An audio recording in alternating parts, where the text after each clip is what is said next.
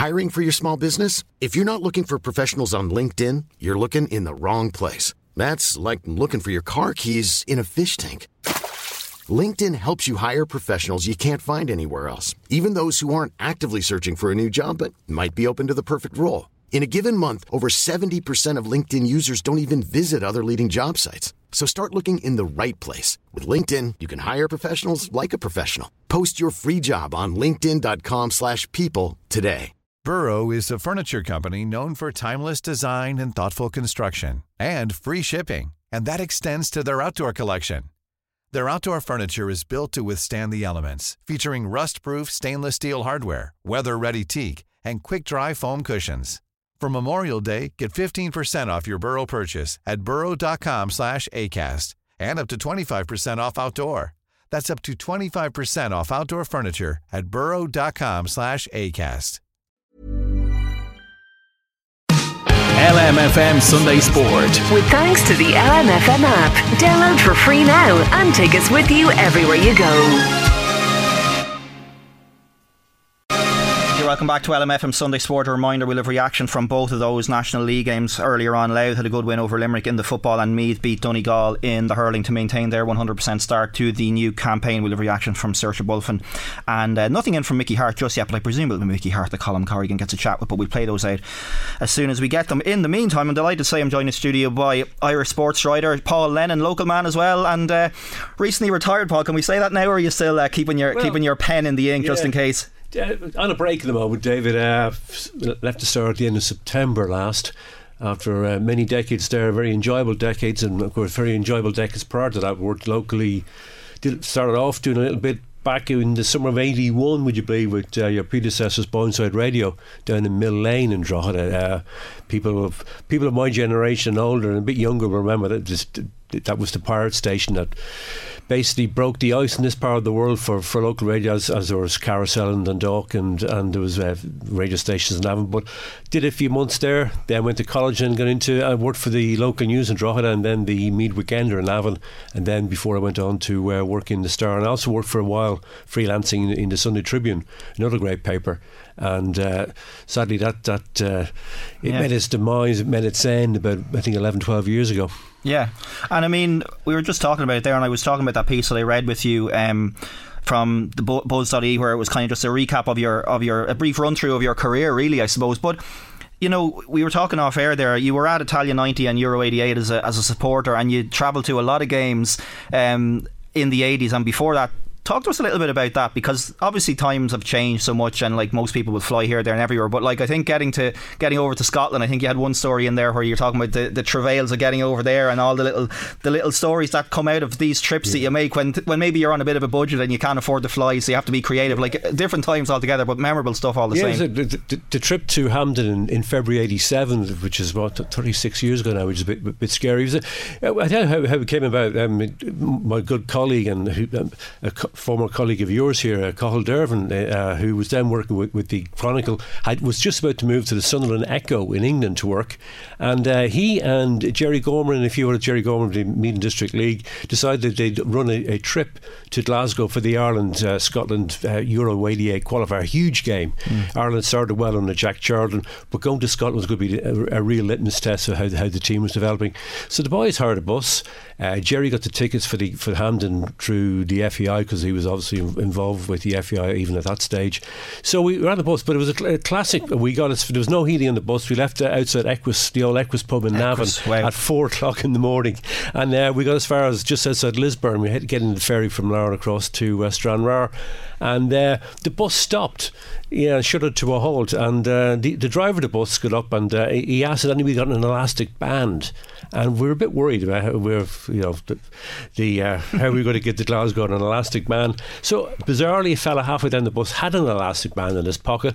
Uh, the driver went up, rooted underneath the steering wheel for about two or three minutes. Obviously, used the elastic band. The bus restarted. So that's how we got to Scotland, and we, that's how we saw Mark Lawrenson's famous goal on the back of an elastic band. So uh, I actually went to London. I didn't. I didn't uh, risk coming back on the bus back to Navan afterwards. I went down to London to meet a, a few friends. But that win in in in uh, in Hampden, the one 0 win over Scotland to me began was was was the day that the that uh, the, the Charlton era really began Hmm. because the, they beat Scotland away, a really good team, had outstanding players in, in its side, had been at World Cups uh, in the previous years, would go to the 1990 World Cup. But Ireland won then with a classic Jack performance. His, his, his famous team of, of McGrath and, and Whelan playing as the full backs. Uh, you know, Brady was in midfield, Houghton on the right side of midfield. It was an incredibly talented team. And, but they played the Jack way. The play percentages, it wasn't always pretty, but they got results. And uh, that was the foundation. That was a, a key block in the foundation for the team and where it went from then. Yeah, and like to be around in that time, and again, like we can we can all count ourselves lucky that we were around uh, for that that era of Irish football when they were qualifying for European Championships and World Cups and beating big names, and it was like when you think back on it it was incredible. But to be to be a supporter first of all, and then to be working. Uh, your first, uh, your first working assignment in a major tournament for with Ireland was the '94 World Cup. You were telling me earlier, so you know, Italia '90 was obviously the start of it you would say 94 I suppose didn't end in a great way with the Holland game and all that but that it, that win against Italy. But the whole the whole setup around Jack Charlton and, you talked about it in that piece I mentioned it must have been fantastic because we'll, we'll, we can talk about access and everything else maybe a little bit later on but the the access you guys had back then when everything was a bit more relaxed and maybe you didn't have as many press officers or any in fact maybe but what was that like to be to be covering at the team at that time? It must be amazing. It was great. I, I, I started in the Star and the Tribune eh, late 89, beginning of 1990, and I was in the periphery for, for a year or two. But by by 91, I was, I was uh, covering covering the Ireland team for, for, for, the Star and had done a little bit, as I say, for the Tribune and the Star before that. And you you, you got in, you you were lucky in that there was only X number of, of, of reporters, local, the local and national radio, the local radio scene, and the, and the alternative independent scene in, in, in, national radio were just beginning. Uh, you obviously had RTÉ there, you had limited numbers of, of, of uh, written media. So it, it, was easier. There was no website, there no websites, there was no social media. So it was, it was quite contained, and there was only X number of people who did the job. So once you, you got in to cover the team, got to meet Jack Charlton, got to meet the, the players, once they, they trusted you, and as long as you didn't break that trust, particularly with Charlton. Charlton would tell you stuff off the record. Now, once I was in the company of, of the late great Peter Byrne, uh, the late great Noel Dunn from the you know, Peter from from the Irish Times, uh, Charlie Stewart from from the, from the press, Gabriel Egan from RTÉ, people like that who who who, who had been there for, for years, were respected in the industry. Once you're with them, and you know you you, you cover the team you didn't break confidence where they like Charlton would tell you stuff off the record as why he was playing certain players, why he was playing a certain system, whom he was a bit annoyed with. So you could use that as background. You could use it to to nuance your articles to give you a, give people a, a, a back a flavour of maybe what was going on without attributing a source. And you had that. So the access compared to now. It, it, it was like chalk and cheese. Like diff- it was a different era, obviously, and that is is it I feel sorry now for journalists starting off that you don't get that access now because there's layer upon layer barrier upon barrier often not all the time between the media and the, the, the players yeah. and it's I, I, my, my, colleagues in the GAA tell me at times it can equally as, be as tough to get interviews and get access in the GAA front mm. whereas the GAA was equally as open we, we, we used to we, you go into the into the uh, Croke Park dressing rooms after all our finals you go in after Leinster finals you, you get access to a dressing room after a game maybe it was a bit that was a bit too much mm. but still there was a trust there with the, with the, with, with the Sean Boylan's of this world and and the, and the big managers that you once you respected them, they would respect you, and there was a line. Nobody sat down and gave you a list of rules. You just you, you knew what they were. And it was, a, it was a magnificent time to be, to be working in the media then. Yeah, because there's that famous photograph of, of Paddy O'Shea, I think, after Westmeath won their, their Leinster title, was it in 04, when he's in the middle of the dressing room. I'm not sure if he's, uh, I think he may have a towel around him, if, Yeah. if anything else, and the lads are just standing there with the with the mics out and the, the recording device out. Likewise, myself growing up, I remember Jimmy Magee in the midst of the Meath dressing room after they won in 88, I think, and lads are just walking by and he's grabbing them, you know, quick word, which would never happen now. And you touched on it there. I mean, yeah, it's like there's a happy medium, I know, but even in terms of you talk, you talk about access and getting access to people, but even in terms of the openness, like I got the feeling with, with Jack Charlton, he would kind of, as you said there, he'd give you a little bits of information off the record, but just more open in general. which I would say is completely gone now, and everyone's a little bit more savvy, and with good cause, I suppose, Yeah. in some ways. Just go back, again, go back to the Jack here. The, the, the team used to stay at the airport hotel there. The uh, thing used to be the Forte Post House. Uh, it's now uh, whatever it is. I can't remember the name. The chain that has it now. But the team would stay there. They trained in the AUL complex, which is about a mile and a half away. They would come in after training. Jack would. Uh, Packy was one of his lieutenants. Uh, when he became when later on, uh, and he would sit down with Maurice Setters, maybe one or two of the senior players. The jacket of a fag, uh, have a cup of tea, and then he would talk amongst themselves, amongst the staff and a few senior players, and then he'd meet the media. And before or afterwards, he would talk to the media off the record about things. He obviously had to be say things formally, but he he was quite good and he would be critical of players at times. I can remember him having a go Ray, uh, about Ray Houghton's form before the 1994 World Cup, and he said that Ray wasn't playing well. Ray needed to improve, and uh, it was basically G up to Ray that if he didn't book up in, in the friendlies before the World Cup in 1994. He might make the team because uh, Jason McAteer was pushing strongly to get his place in the team. had had emerged uh, like a rocket at, at Bolton at the time, and it had the desired effect. And of course, who scored the goal in the Giant Stadium against Italy that day was Ray Houghton, who was a man rejuvenated, a man revived, a man who who, who knew what he, he knew Jack well. He respected Jack. Jack respected him, but Jack wasn't afraid to say publicly, and that was refreshing as well. And if you, if go on go on YouTube and you see old Jack Charlton interviews, and, and sometimes I even still I think, oh, was was he that abrupt at times uh, about certain situations about players? And he was, and uh, that was refreshing as well. That there was, I think, there was a bit, bit more. I won't call it honesty, but a bit more bluntness about at times about the way people spoke. In the me- i i from the playing and, and managerial end, Was Jack your, your favourite manager to deal with down the years? he, he, he- I would say most most were you deal with them all. Trapattoni's English was poor, which was which was a problem, but that in its, its, itself created a whole a whole industry of us trying to interpret what was what he was actually saying, despite uh, despite the best. Uh, Efforts of, of his of his translator, The cat, Manuel was in, the, Spinelli. cat, the cat was in the sack, was wasn't that one? the classic, you know, and that was fairly one of the more straightforward ones. You know, trying to work out what he actually meant. He started going down the road of tactics. Um, it, it, but Jack, uh, Trapattoni always had one lovely line. He'd always talk if, if, if people were questioning his. Uh, about uh, his tactics in the game or why he'd done a certain thing or why he was so defensive minded, which he was, was that uh, he'd roll out having marked Eusebio out of a game, marked Pelé out of a game, and marked Cruyff out of a game.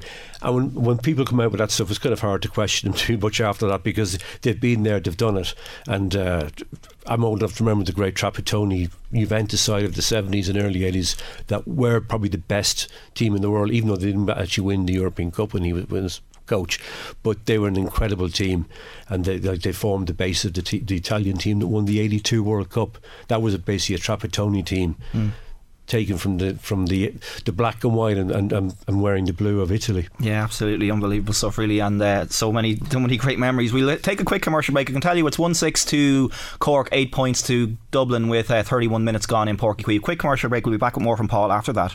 You're welcome back to LMFM Sunday Sport. I'm joined in studio by Paul Lennon, Irish football writer of many years now. Recently retired, but I still think we'll be seeing a little bit more of Paul's uh, articles and whatnot around the place in the years to come. Paul, we were talking there before the break about uh, the managers that you dealt with over the years. Um, but let's just look at tournaments for a moment because you talked about USA '94 being your first one on the job, and uh, what a what a baptism that was in the international football tournament. Just what absolutely legendary moments, like you talked about the Ray Houghton goal, but just to be over there in general must be amazing. It, was, and I, I, that uh, qualifying tournament that began with a home match against Albania, a 2 0 win at La- the old Lansdowne. Was that the one where they had to get the kit from? yeah, it was. It was really sad because, of course, the Albania, the, the whole Soviet Union uh, had broken up, and it's although Albania wasn't part of the Soviet Union, it had consequences into what happened in the Balkans as well. So you had all these newly independent states. No, Albania had been an independent state for, for many years, but uh, because of the, the communist system had broken down, a lot of these countries had absolutely no money. They were making this incredible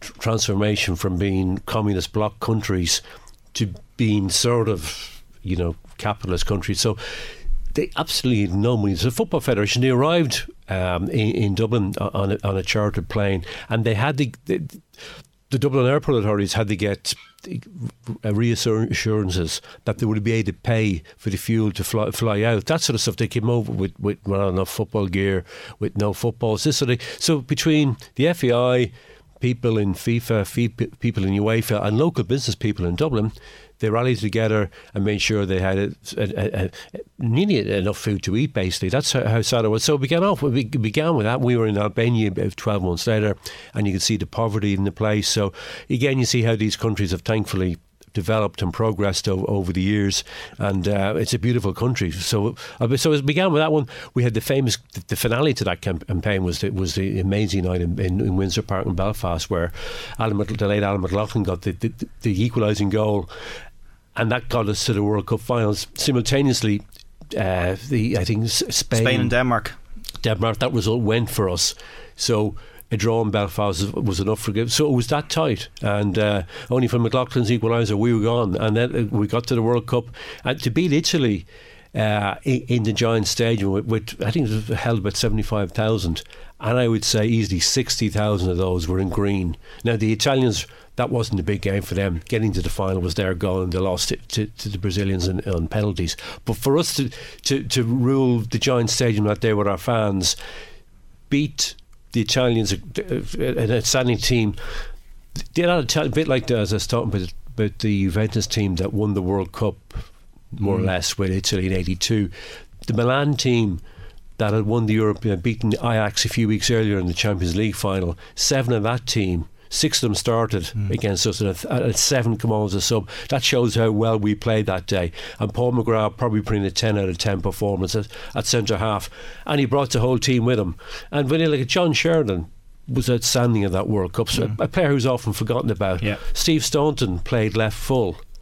Oh, sorry, left side of midfield with Terry Phelan. We played five in midfield. Gary Kelly started that tournament on the bench, but when Denis Irwin uh, got suspended, he get in and Jack didn't drop him mm. because that's how well he played. Yeah. And there was a standing side, and with McAteer coming off the bench, we probably needed a bit more up front. Tommy Coyne worked his socks off. Niall Quinn was, was sadly injured. We needed probably another striker too. I think we'd had that, we would have a chance against the Dutch beat us in, in a second round game, deservedly so. We didn't play particularly well, but that was an incredible tournament. We had we had the famous time Jack having the row with the uh, the official decide to pitch in Orlando and the heat. I always that's one thing about people if you look at it, the heat, we were playing at 12 noon in Orlando. Like people don't go out in Orlando at 12 noon. They go indoors, it's that hot. Yeah. Yet FIFA had teams playing football at midday, which is absolutely ridiculous. And the Mexico and Holland games were both there, if I remember rightly, weren't they? They're both there, yeah. Um, so yeah, it didn't uh, it didn't really suit us. That's for sure. And everyone probably remembers Steve Staunton in the parade before the Italian game with the with the hat on and the whole lot. Yeah. He was a, you think he was in Tremora, Bettystown on the beach, you know, on a hot day. Was all, it, all he, he was short of was the was the cricketer's uh, big point patch across the nose with the with the sunblock. But, yeah. but and having the red hair, I sympathise with him because he, he suffered. Yet he, he played outstanding. You know. Mother's Day is around the corner. Find the perfect gift for the mom in your life with a stunning piece of jewelry from Blue Nile. From timeless pearls to dazzling gemstones, Blue Nile has something she'll adore. Need it fast? Most items can ship overnight. Plus, enjoy guaranteed free shipping and returns. Don't miss our special Mother's Day deals. Save big on the season's most beautiful trends. For a limited time, get up to 50% off by going to Bluenile.com. That's Bluenile.com. Many of us have those stubborn pounds that seem impossible to lose, no matter how good we eat or how hard we work out. My solution is PlushCare. PlushCare is a leading telehealth provider with doctors who are there for you day and night to partner with you in your weight loss journey. They can prescribe FDA-approved weight loss medications like Wegovy and Zepbound for those who qualify. Plus, they accept most insurance plans. To get started, visit plushcare.com slash weight loss. That's plushcare.com slash weight loss. Hiring for your small business? If you're not looking for professionals on LinkedIn, you're looking in the wrong place. That's like looking for your car keys in a fish tank. LinkedIn helps you hire professionals you can't find anywhere else, even those who aren't actively searching for a new job but might be open to the perfect role. In a given month, over 70% of LinkedIn users don't even visit other leading job sites. So start looking in the right place. With LinkedIn, you can hire professionals like a professional. Post your free job on linkedin.com slash people today.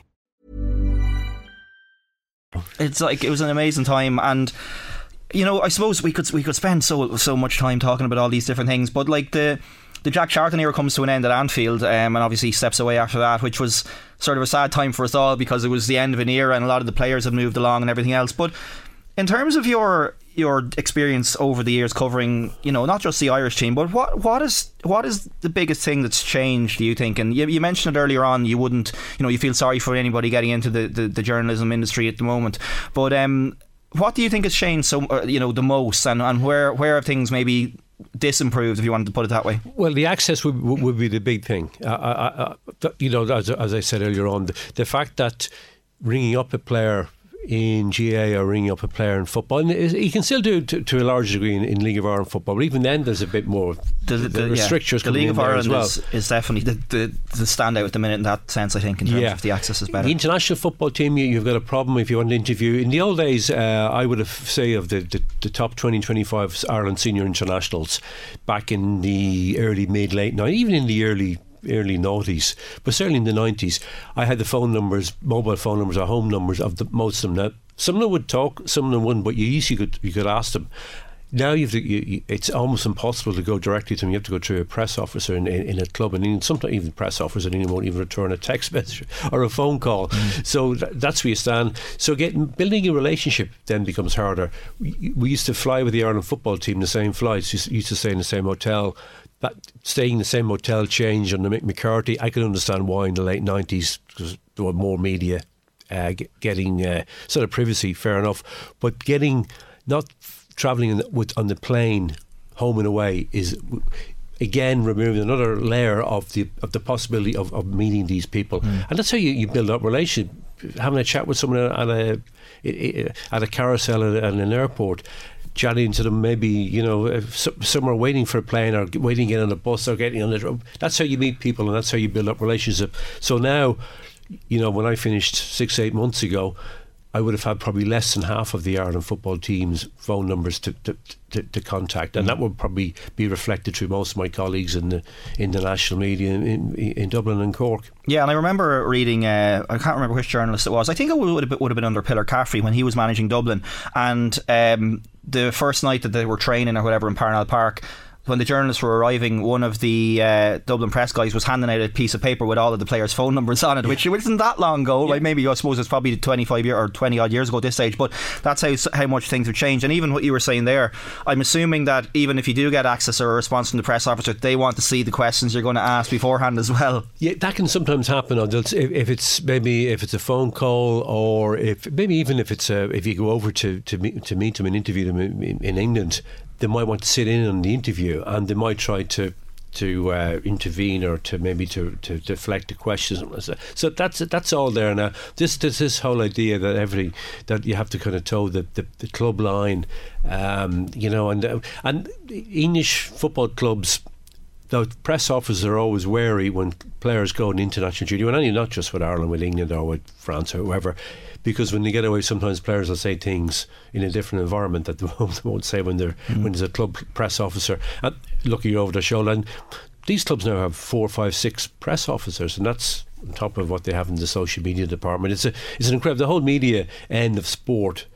Uh, from the club end or from a franchise end or from an association federation end it's just it's just multiplied it's just mm. in, incredible now that's and that's following what's what's what's happened from the states yeah, that's true. It's, it always seems to come across eventually.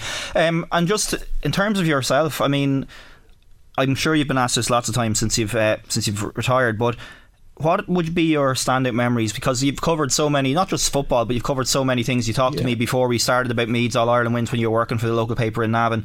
What memories stand out for you, good, bad, and different from your from your time working in sport? Well, starting off when I was working for the local news in Drogheda back in '83 when Jerry Martin was got the winning goal up in Milltown for Drogheda against Shamrock Rovers to get the team into the UEFA Cup. The Pip Dundalk in the league that year to get second place Athlone won the league. So they got into the into the UEFA the UEFA Cup then. They were hammered home and away by, by Spurs 6 0 in United Park and 8 0 in White Hart Lane. But that night when Drogheda that was a big breakthrough moment for the club. Uh, going on to into into uh, the, the, I remember the day that um, in Croke Park in eighty six horrible lashing rain day in um, in, in Croke Park when Meath beat Dublin. Yeah. Not nine to not seven to win the Leinster, the first Leinster football championship in 16 years. That was the break, that was the Meath breakthrough moment. Even though the, they had won the um, Centenary, Centenary Cup, Cup, two yeah. years earlier, to beat Dublin, a very good Dublin Dublin team that had ruled the roost in, in Leinster for well over a decade.